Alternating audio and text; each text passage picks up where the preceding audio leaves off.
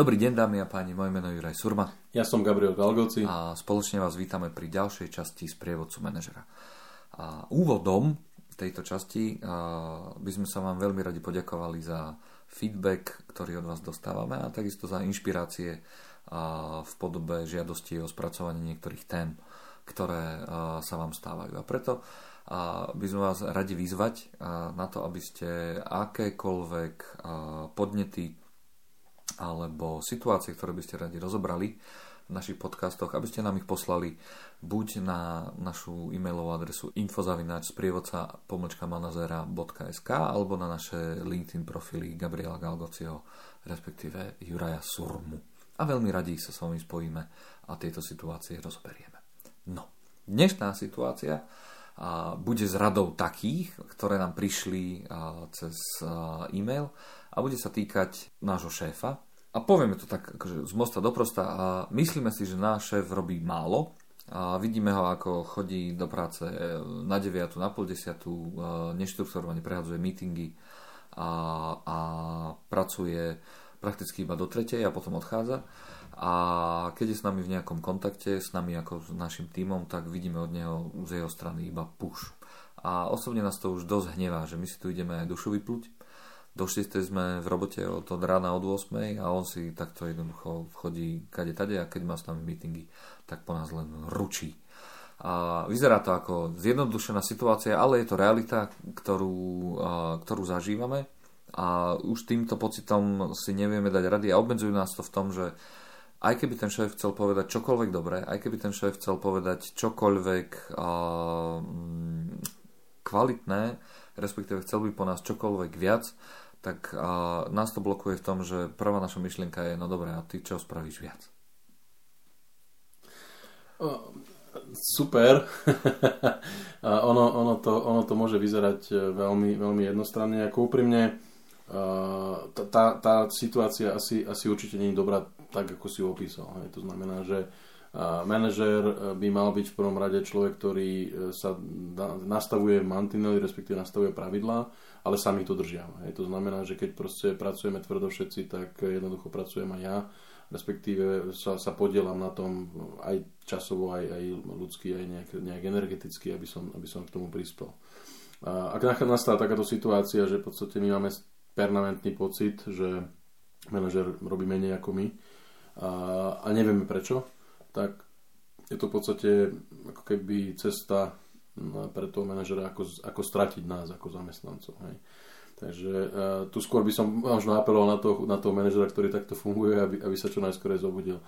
Uh, sú situácie, uh, kedy manažer musí ísť do takéhoto módu, alebo povedzme dostane nejaké zadanie z centrály, kde možno dokonca musel podpísať nejaký non-disclosure agreement o nejakom udržaní informácií, respektíve nešírení informácií o projekte. Môže to byť nový produkt, môže to byť nová služba, môže to byť nejaká organizačná štruktúra alebo reorganizácia a podobne.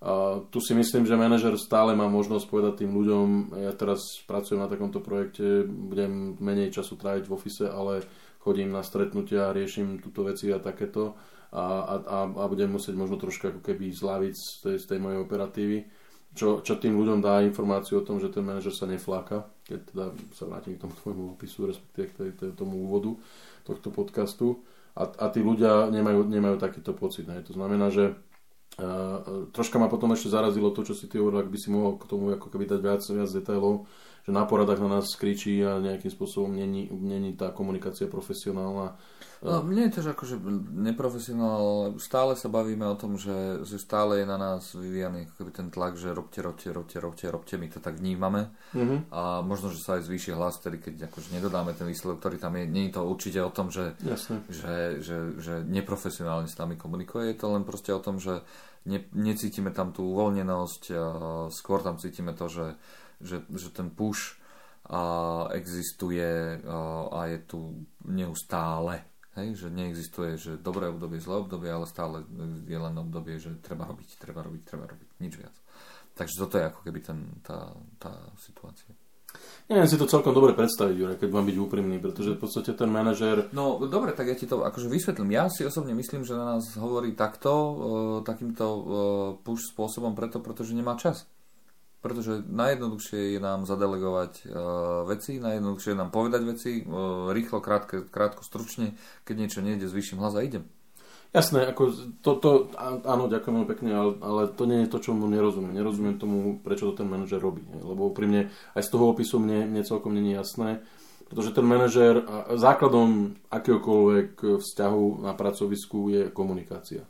Hej, to znamená, že tí moji ľudia musia vedieť, a, a čo majú odo mňa očakávať, aké sú pravidlá a, a vlastne ako to funguje. Ja, ja takisto ako ostatní sa musím tými pravidlami rieši, e, za, za, za, riadiť, už som to povedal dneska, ale, ale musím samozrejme aj tým ľuďom povedať, ak sa s nimi neriadím, prečo sa s nimi neriadím. Mm-hmm. Hej, to znamená, nastali, nastala situácia, e, môže byť situácia, mám zdravotné problémy, musím chodiť na rehabilitáciu, musím chodiť na nejaké vyšetrenia, neviem čo ten tým si zaslúži ten feedback, to znamená, že je, je, na, absolútne potrebné a je to nutné, aby ten tým vedel proste uh, OK, nemôžem teraz byť v práci od rána od 9. do večera do 5. alebo do 6. jak som, jak som zvykol, ale potrebujem prísť neskôr, odísť, odísť skorej, lebo, lebo mám nejaké veci, ktoré sú moje osobné. A nemusím ísť ďalej. Mm.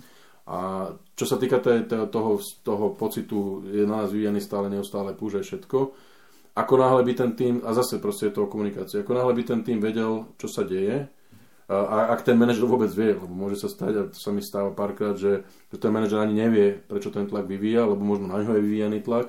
A možno on ten človek ako keby len prenáša to, čo, to, čo ide k nemu z hora a len to ako keby pre, ako prietokový ohrievač proste cez seba púšťa a ide to smerom dole, lebo lebo proste nie sú možno dobré výsledky, neviem čo, neviem čo. Ne. Ale stále je to o komunikácii. Je. To znamená, že ja ako podriadený, ak teda takúto situáciu mám, a mal by som v podstate sa k tomu postaviť a respektíve to riešiť e, v zmysle ako keby diskusie s tým, s tým šéfom. Hej.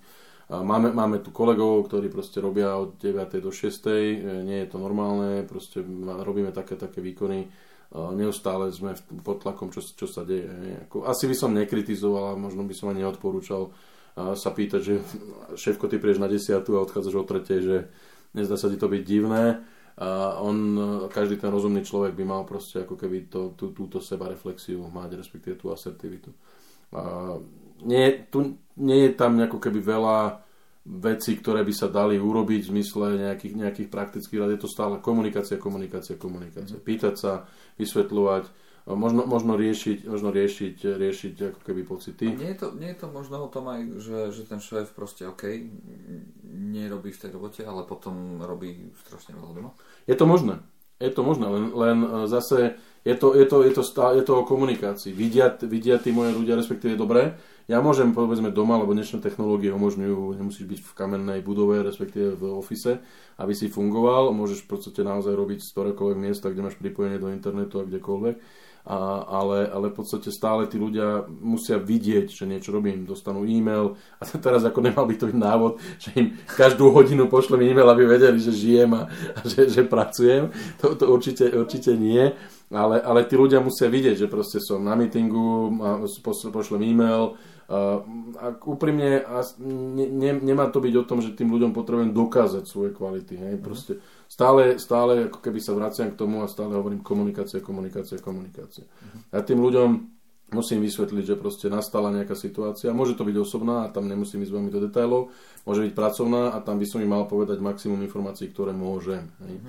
To znamená, poslali ma na projekt, som súčasťou teraz nejakej, nejakej debaty, ak, ak je to povedzme firma, ktorá není etablovaná v nejakom regióne, ktorý je povedzme blízky časovo, a je to povedzme globálna firma, kde sa niečo rieši, nie, niečo sa rieši v Ázii, niečo sa rieši v Spojených štátoch, respektíve v Latinskej Amerike, niečo v Európe.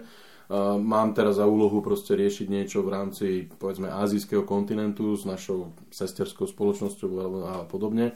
A tam pravdepodobne musím ráno o 4. stávať, aby som sa s tými kolegami v, neviem, v Indii, v Číne alebo v Austrálii vedel, vedel pobaviť a tým pádom v podstate už ako keby ľudský, aj môj deň má len 24 hodín, nie som schopný proste fungovať ako 24 hodín a niečo musím spať a niečo, niečo potrebujem aj na psychohygienu, nejaké vlastné koničky a podobne, tak preto v ofise netrávim teraz už 10 hodín alebo 8 hodín, ale, ale len povedzme 4-5 hodín. OK. Ja som Juraj Surma. Ja som Gabriel Galgoci. A toto bola ďalšia časť z prievodcu manažera.